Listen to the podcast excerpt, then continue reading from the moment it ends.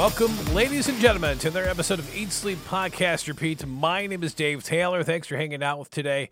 Yes, we're a podcast that covers a lot of things in wrestling. Sometimes we go outside the box as well. With awesome special guests, and appreciate you checking us out. Eat Sleep Podcast Repeat. And today we're going to be taking a look at AEW's Revolution and Sting's retirement match. Will it be his retirement match? I'm assuming it's his retirement match. And a whole lot more. Also, look at three wrestlers that we lost this week as well. Again, thanks for checking us out. We're Eat Sleep Podcast Repeat, and we're part of a couple of radio stations in Virginia, and you can also find us on their website. So we're with 106.9 The Fox and FM99, and you can find us on the web at FM99.com and also 106.9thefox.com. Yes, you can find us there. Go to the media tab, and you'll see ESPN Wrestling.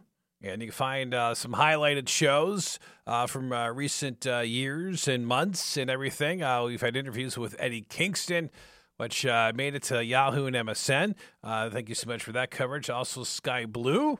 She's been on the show as of late. On the WWE side, Gunther's been on the show, Raquel Rodriguez. And I said there was a big guest coming like in the next episode. Well, that big guest is coming. But not for a couple of weeks. It's going to happen. If I could, read the dates correctly, I would have not hyped it up. But it's a big guest that we're going to have towards the end of March. It's huge, big time. It's going to be awesome.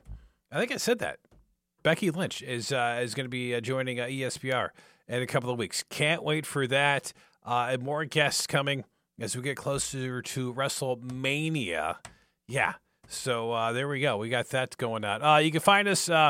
How you're listening to us on many different SoundCloud, or I should say podcast apps like SoundCloud or Spotify or TuneIn or Apple or Stitcher. Just search ESPN Wrestling. Will come up. You can Google that or Bing it or whatever your search engine searching desires are, and you can find us that way. And it's weird because we're listed on IMDB as well. I don't know how that happened, but that is really cool.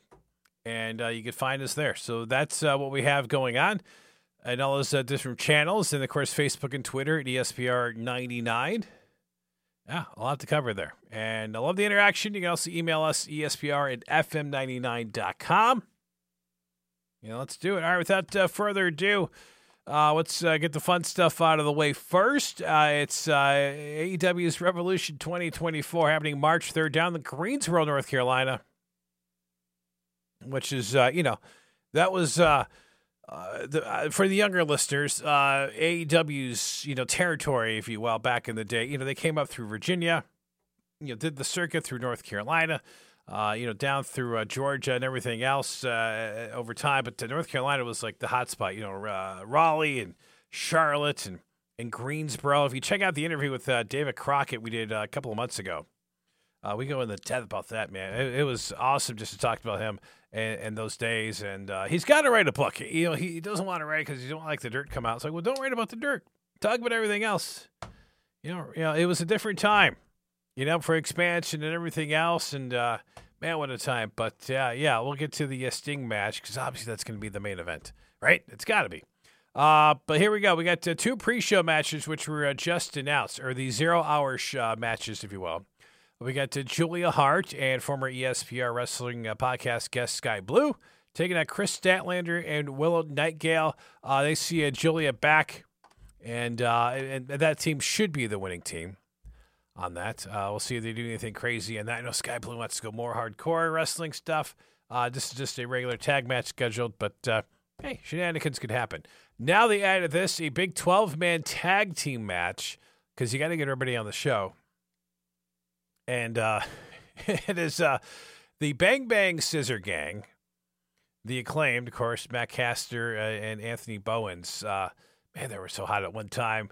I think at the Gun Club, and that's, of course, Billy Austin and Colton, and then Jay White, all teaming up. And they're taking on Jeff Jarrett, Saddam Singh, who I think hasn't done a one-on-one match yet, Jay Lethal, Willie Mack, and Private Party, all teaming up together in this match. And so that's going to be an opening cluster. We'll see how that goes. I'm going to go with Jeff Jarrett's team and the Saddam Singh. I want to see how this guy does. He's done some stuff, but now he's got more people he can messing around with. We'll see how that goes. So those are your 0 hour matches. And then here we go. We got, and it's kind of weird because it's like really just 9 matches on the big show. You know, it's like when I was going through the card list, it's like, you know, because usually there's more, but obviously this is still going to be a long pay-per-view out there. And by the way, of the 9 matches that are scheduled, 6 of them involve titles on that. And one is for a chance to get a title match. And let's start with the tag match first. FTR taking on the Black Bull Combat Club. And, you know, they had their matches on Dynamite and stuff. And, you know, I don't know. I like to see FTR get a win here, but, you know, like they don't win as much as they should, which probably means that they won't win in this match, taking on Jon Moxley and Claudio Castagnoli. Yeah, that's the match they got lined up, and I'm going to go with Blackpool Combat Club to win this one. But I don't know what to do with FTR. I mean, they're enjoyable, but then, like, you know, they're not winning. Like they should be winning. You got a singles match. This is before you get to all the title matches. You got Will Ospreay taking on Kushida. Yeah, finally happening. And, you know, I don't know. It's just like, look, it's cool getting the dream matches. Not going to complain about that. But, like, you know, to me, like, sometimes, like, the story matters just so it's a little bit more. Or it's like, I have a better way of choosing to get behind here. Ospreay is my pick for this match. I mean, it wouldn't make sense for him to lose here, but we'll see how this goes. So that's going to be my pick for that one. Now we got the All-Star Scramble match. The winners can receive a future AEW World Championship match. Now, they don't have a TBD announced for this because usually that would be the guy who would pick. But you got Chris Jericho. You have Wardlow. You got Powerhouse Hobbs. Lance Archer. Nice to see him back here. Hook, Brian Cage, Magnus, and Dante Martin. And, you know, some of the guys have been up, some of the guys have been down, you know, like Brian Cage, you know, Hook had his match, you know, Lance Archer, I had hopes for, I don't know what's going on there. Wardlow. Yeah. Maybe it's time. I don't know. They did all that stuff against, you know, the help Samoa Joe out sort of, Chris Jericho. Don't see that happening. Did I mention Powerhouse Hobbs? I did. I mentioned him a couple times. You got Magnus, and then you got Dante Martin. But it's to me, it's between Wardlow and Powerhouse Hobbs in this situation. I like to see Wardlow get the shot. You know, I mean, unless you're going to save him for when MJF returns or whatever else. But I got Wardlow winning this match in this particular situation. Oh, by the way, Wardlow, former guest of ESPN. He was live in the studio for an episode a little over a year ago. So I got that. You got the singles match for the AEW TNT Championship. Christian Cage defending against Daniel Garcia. I don't see Daniel winning this match here, but I do see Christian Cage retaining his title. All right, now you got the AEW International Championship. Orange Cassidy defending against Roderick Strong. Roderick, though, should have Matt and Mike Bennett this corner. Matt Tavern and Mike Bennett. And his corner there, but I see Orange Cassidy retaining. I don't see too many title changes until we get to the end of the night. But Orange retaining this one. And then you have the singles match for the Continental Crown Championship. Eddie Kingston, recent guest of ESPN, is fantastic, taking on Daniel Bryan. And here's the thing. I love the stipulation for this, which, by the way, Eddie is defending the AEW Continental Championship, the Ring of Honor World Championship, and the NJPW, New Japan Pro Wrestling Strong Openweight Championship. Yes, a lot of titles on the line in that match. If Bryan Danielson loses this match, he has to shake Eddie Kingston's hand, which tells me that Eddie should be winning this match. I love to see it, and I just wonder if Eddie's going to clock him afterwards when he does win, because that does sound like something Eddie would do. Maybe, I don't know. You know, he doesn't like the Blackpool Combat Club. He's not like the BCC at all. And so I got to go with Eddie on this one. That should be a fun match on that.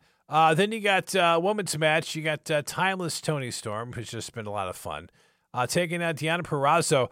The build for this has been great, and it's nice to see Deonna just getting the attention, you know, and it's just been fantastic seeing her in this. I've actually kind of enjoyed this. I still see Tony retaining, but I think this is one where the, you know, what happens here doesn't end here. And what I'm saying is that's going to kind of continue, probably with like some shenanigans afterwards and everything else. But yeah, that I'm actually looking forward to that match for tonight. Then you got the three-way match for the AEW World Championship. And I kind of wish this wasn't the case.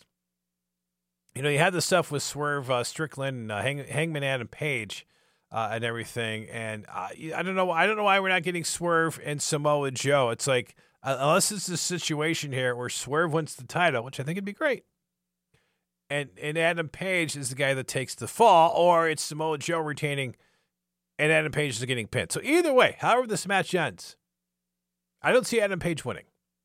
0% chance. But Swerve, Samoa Joe. I'm gonna give more to the Swerve side, but Adam Page taking the fall here protects Samoa Joe. Maybe sets up a one-on-one, but Swerve's been fantastic. You know, he's probably the one guy that has benefited the most from coming from the WWE to AEW.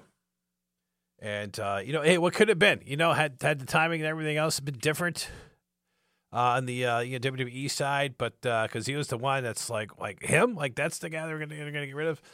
So he's been great in AEW, and you can see what he can do. So hats off to him. And, you know, Adam Page has been there, done that, you know, kind of had the T-shirt. That kind of faded away. And then Samoa Joe. But I'm going with Swerve winning the title in that match. So that is your card, except for the main event of the evening, the Tornado Tag Team title match for the AEW World Tag Team Championship. And Sting's retirement match, of course, Sting, Darby Allin, your champions, with Ric Flair in the corner, taking on the Young Bucks, Matthew Jackson, Nicholas Jackson, teaming up with all their facial hair and everything else. You know, it was weird on Wednesday. You know, now, look, Sting coming from the Raptors, you know, Tony Khan and AEW, they got the blessing from Martha Hart, Owen's widow. And she gave the blessing for that. You know, they did it right.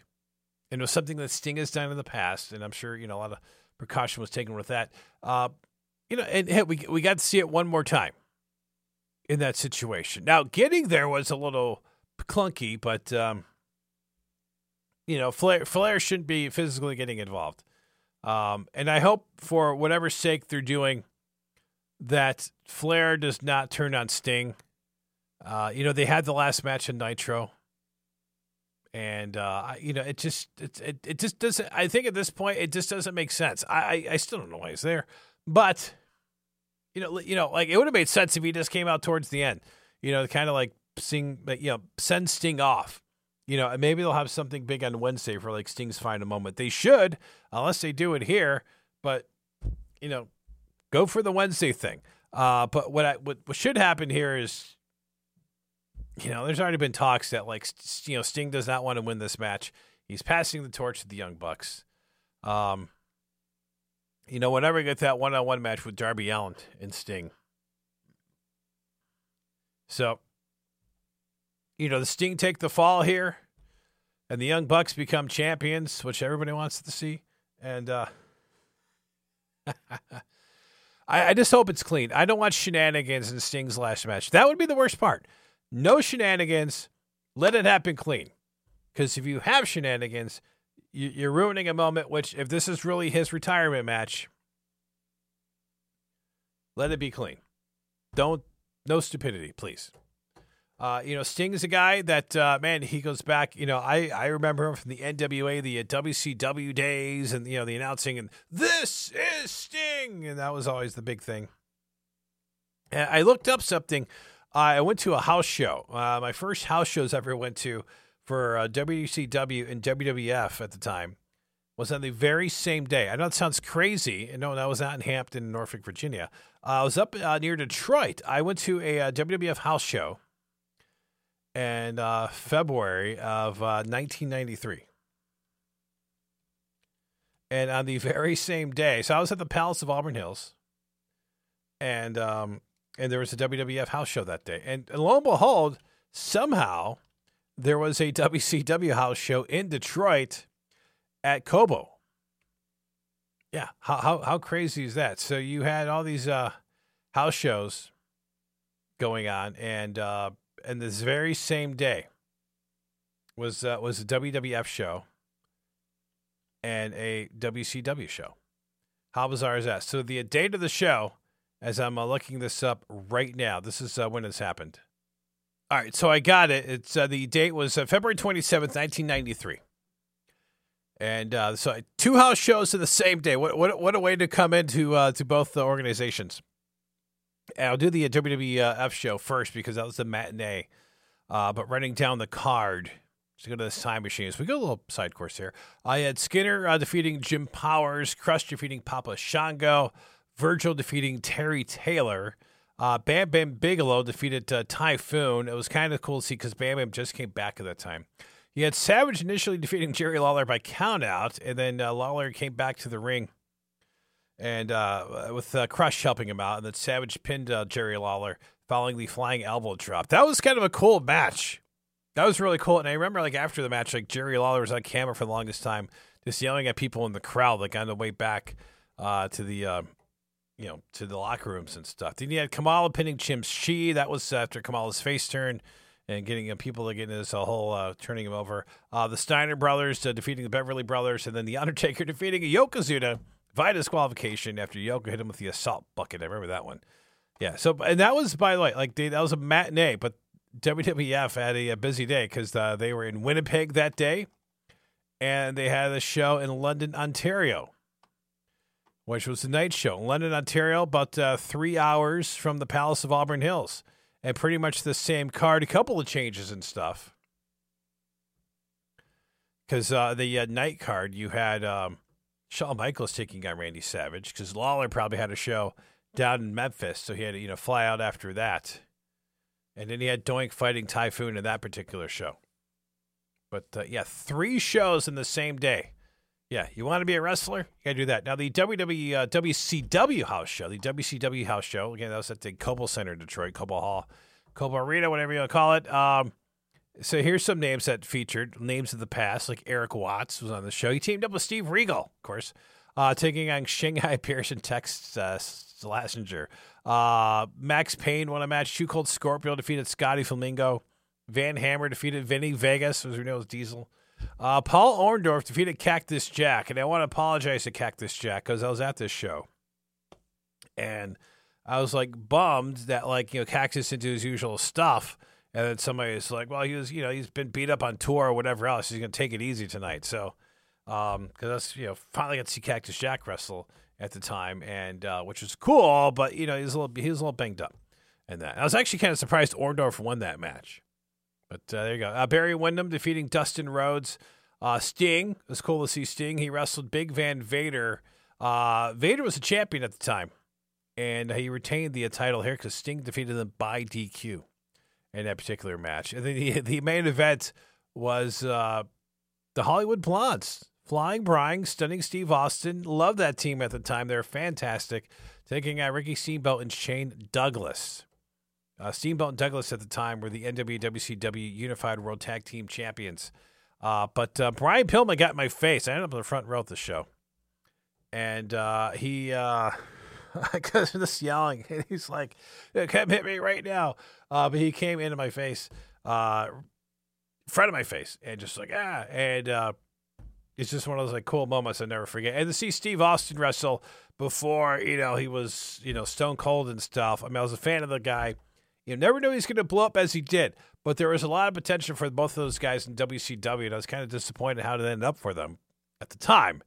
And then it kind of worked up well down the road. But, yeah, so there you go. So it was cool to see Sting wrestle then. If you're just getting into AEW, if you got Peacock, go down that skip the WWF matches. Those were a disaster. But go back to the WCW shows, the matches, Great American Bash. Yeah, when he defeated Flair for the title, spoiler alert. Just some great stuff. Matches against Muda. Man, Muda was fantastic. Just a lot of cool stuff. It was really, of course, you got the Crow stuff and the NWO stuff in the 90s and the TNA stuff. and Impact Wrestling. You know, the one thing was, like, in the 90s, Sting, like, even though he won some championships, like, I don't know, like, if WCW didn't know how to book him properly after that. Because it was always hard to find, like, viable opponents. Or you kind of knew, like, well, he was going to win until Flair gets back the title. When he won the championship, you know, business was a little hot, but then he wasn't really the draw. Or there's some reason. I mean, there's various reports, but, like, but think how crazy this was. Sting lost the title back to Flair at a house show. At a house show, Sting lost the title. And they kind of did it where, like, Sting had his foot on the ropes, the ref didn't see it, and there's the footage afterwards where you hear him talking to the referee. But at a stinking house show, they could even do it on a pay-per-view or even, like, a TV event. They could have done a Clash of the Champions or whatever, but they wanted to get the title off him, and they did. So there you go. And I was going to talk about Sting in a little bit with one of my favorite promos of all time from somebody we lost. But that is your card.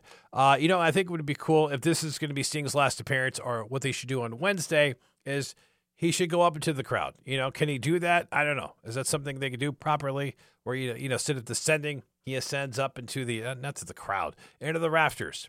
And that's how we say goodbye to Sting. And he can go hopefully enjoy his retirement, because we never did get that match with The Undertaker. Could have happened. It was pitched, according to Sting. They said, I got an opponent for you. Yeah, Seth freaking Rollins. Yeah, we never got it. Could have got it. Yeah, man, I still feel like he should have beat Triple H at that WrestleMania match.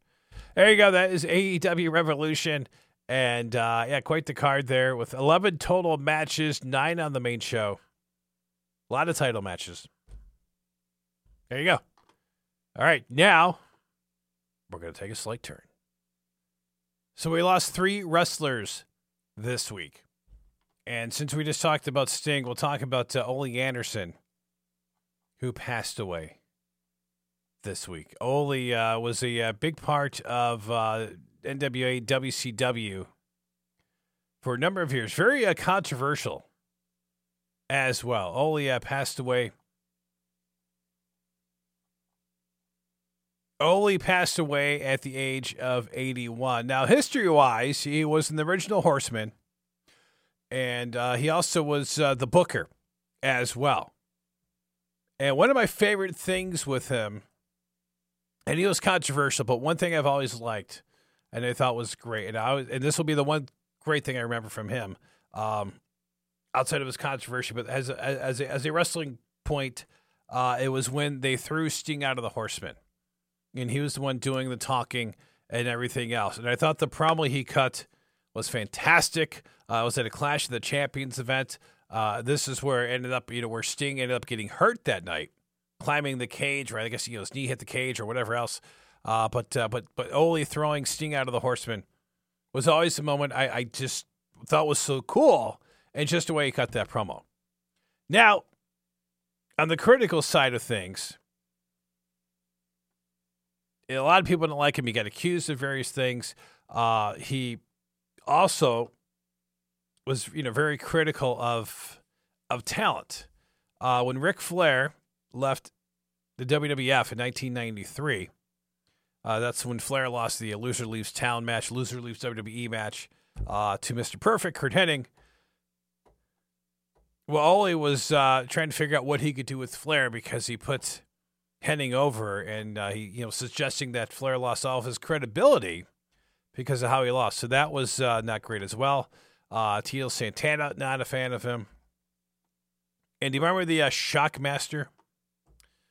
Well, Ole Anderson was the voice of the Shockmasters for his promo. That's when Fred Ottman, that's the dude, you know, busted through the wall and fell down during the Clash of the Champions, the Flair for the Gold event. Davey Boy Smith was laughing so much. Well, Ole was the voice, where Fred Ottman just stood on screen and looked really awkward and stuff. So those are some of the things with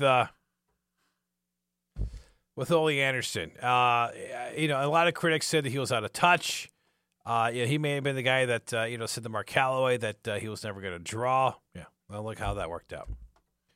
So, but yeah, those were some things, which, by the way, and I don't know, you know, course, you know, Ole, again, being part of the Original Horsemen with Ric Flair, Arn Anderson, Tully Blanchard.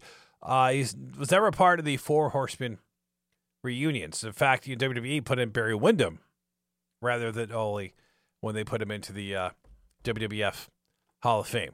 So Ole Anderson passing away at the age of 81 this week. So, yeah, kind of more like, I don't know, it just, you know, people didn't like him. He was controversial for a lot of things. Not going to go down the hole there, but,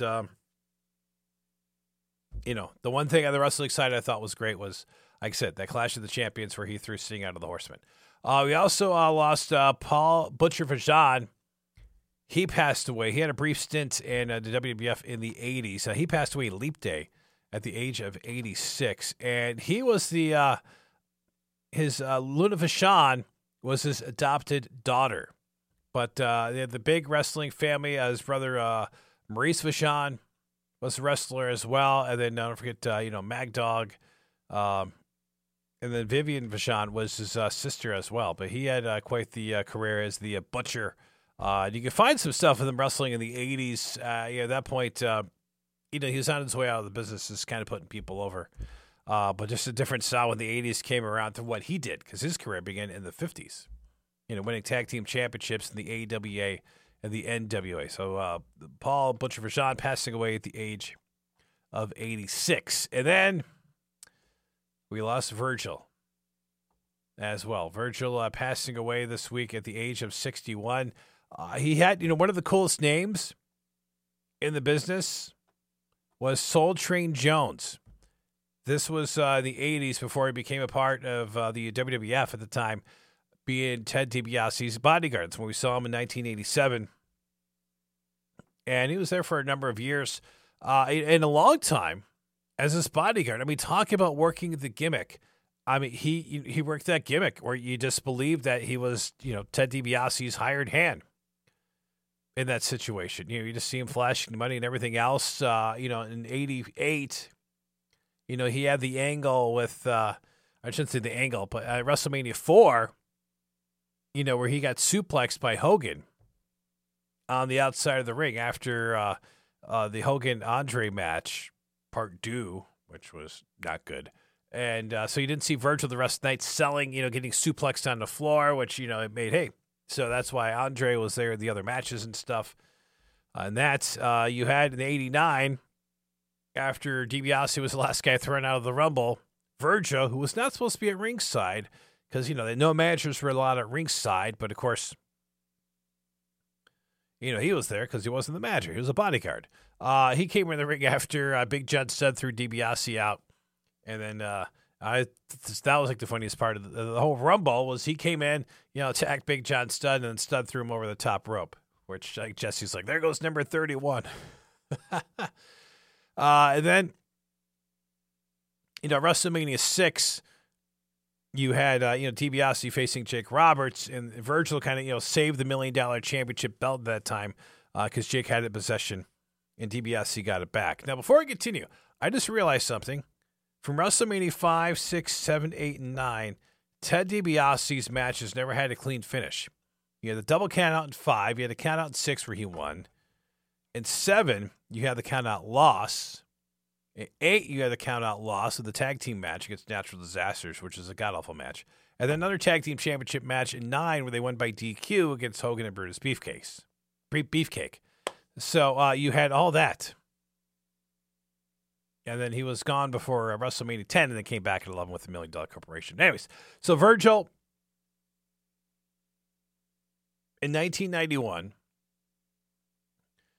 had the big tag match with Dusty and Dustin Rhodes and taking on Ted DiBiase at the Rumble. And for the longest time, you know, you had these vignettes, you know, for many, many years. But then over time, it got worse where DiBiase was just treating Virgil worse and worse and worse. So obviously they're building up, you know, after so many years, and obviously, you know, he was just so identifiable being with DiBiase that they were going to turn him face. You know, Dude never said much, if anything, I think, but when he was a heel, you know, working with DiBiase, and but they won the match. And then, you know, afterwards, you know, DiBiase just treated him like crap, pushed him around, and then Virgil hit him with the belt, got a huge pop. It was awesome. It was one of those cool moments and stuff that, You know, because I remember that night, you know, I thought maybe that, you know, they would lose, like Virgil would take the loss or whatever else, and DiBiase would be mad and, you know, fire him that way. But, you know, Virgil standing up made it for even better, you know, because they blamed Hot Rod, Roddy Piper in that situation. They had a match at WrestleMania 7. Virgil wins by countout. Well, help from Piper. SummerSlam 91, $1 million championships on the line. And it's one of those huge moments. Virgil wins the match. You know, the matches went well together. And then, you know, Virgil was the $1 million champion for a while. He lost it back at Survivor Series Showdown when the Repo Man, of all people, the Repo Man came and cost Virgil the title. DiBiase wins it back. And then, you know, he just kind of, he was there after that. You know, he you know, you know, he's at WrestleMania 8, the big 8-man tag match and stuff. You know, he had the broken nose, the angle with Sid Justice. And then just, you know, kind of was in the mid-card, or just one of those guys that was, you know, the jobber to the stars at that point. But just, you know, very memorable. Not a great wrestler, but, you know, had a great story, you know, in the feud with DiBiase and everything else. You know, and then, of course, he went to WCW, and as a plan, the whole thing, you know, because the Virgil apparently was a plan, you know, Virgil Reynolds, you know, Dusty Rhodes, and then so in WCW became Vincent. You know, and he didn't do much there. He was there, and then he made like one appearance back on Raw, like during the guest appearances and stuff, and it was really weird because it was a tag team match. So it was Ted DiBiase Jr. and Virgil taking that big show, and Mark Feuerstein. And I got to be honest with you, and I don't remember this, but I don't. It may have been one of those situations where I just skipped the whole gosh darn Raw because, you know, the guest era was not anything you missed. You know, it's one of those things they had it. But, yeah, Mark Feuerstein, he's an actor. He was in Carolina the City, but I don't know how the heck he got the gig. You know, but he wrestled in the match, and he dropped an elbow like on Virgil and pinned him. Now, obviously, he took a choke slam for the Big Show to get there. I think it's the last time we saw Virgil in the WWF, or one of the, if not, it was one of the last times. But you know, he became a meme, and that always kind of bothered me because he was by himself, or just, you know, maybe it was before, you know, the wrestling convention started when he was by himself, and somebody took a picture and posted that, and I don't know. I always thought that was kind of crappy because he deserved better than that. But Virgil had some health issues, according to various reports, that you know, he had a stroke and was in the early form of dementia. But he passed away at the age of 61 this past week. So, yeah, 3 losses in the wrestling row this week. And what we'll do right here, what we usually do is we pay tribute to those that we have lost. So we're going to give them a 10-bell salute, like they do in the wrestling world.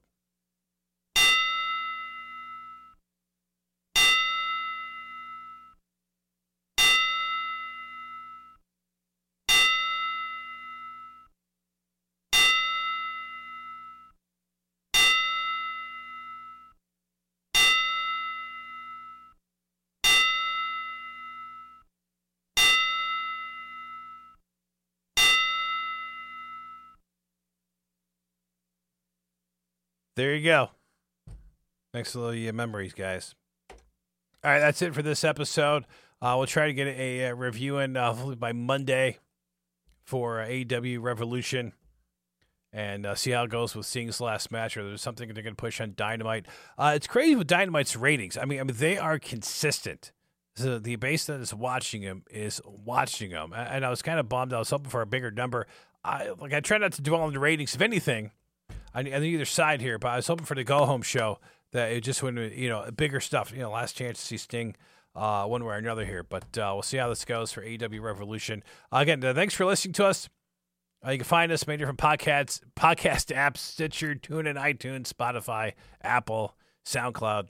Just search ESPR Wrestling, and we're going to find us. 106.9thefox.com, FM99.com, under the media tab. And we appreciate that. You can always email us, ESPR@FM99.com. There you go. Thanks for hanging out. And, yeah, March is going to be a big month. We got some big guests coming up. Okay, we got Becky Lynch coming up a little later on this month. Also, a guy who wrote an awesome book about meeting certain wrestlers.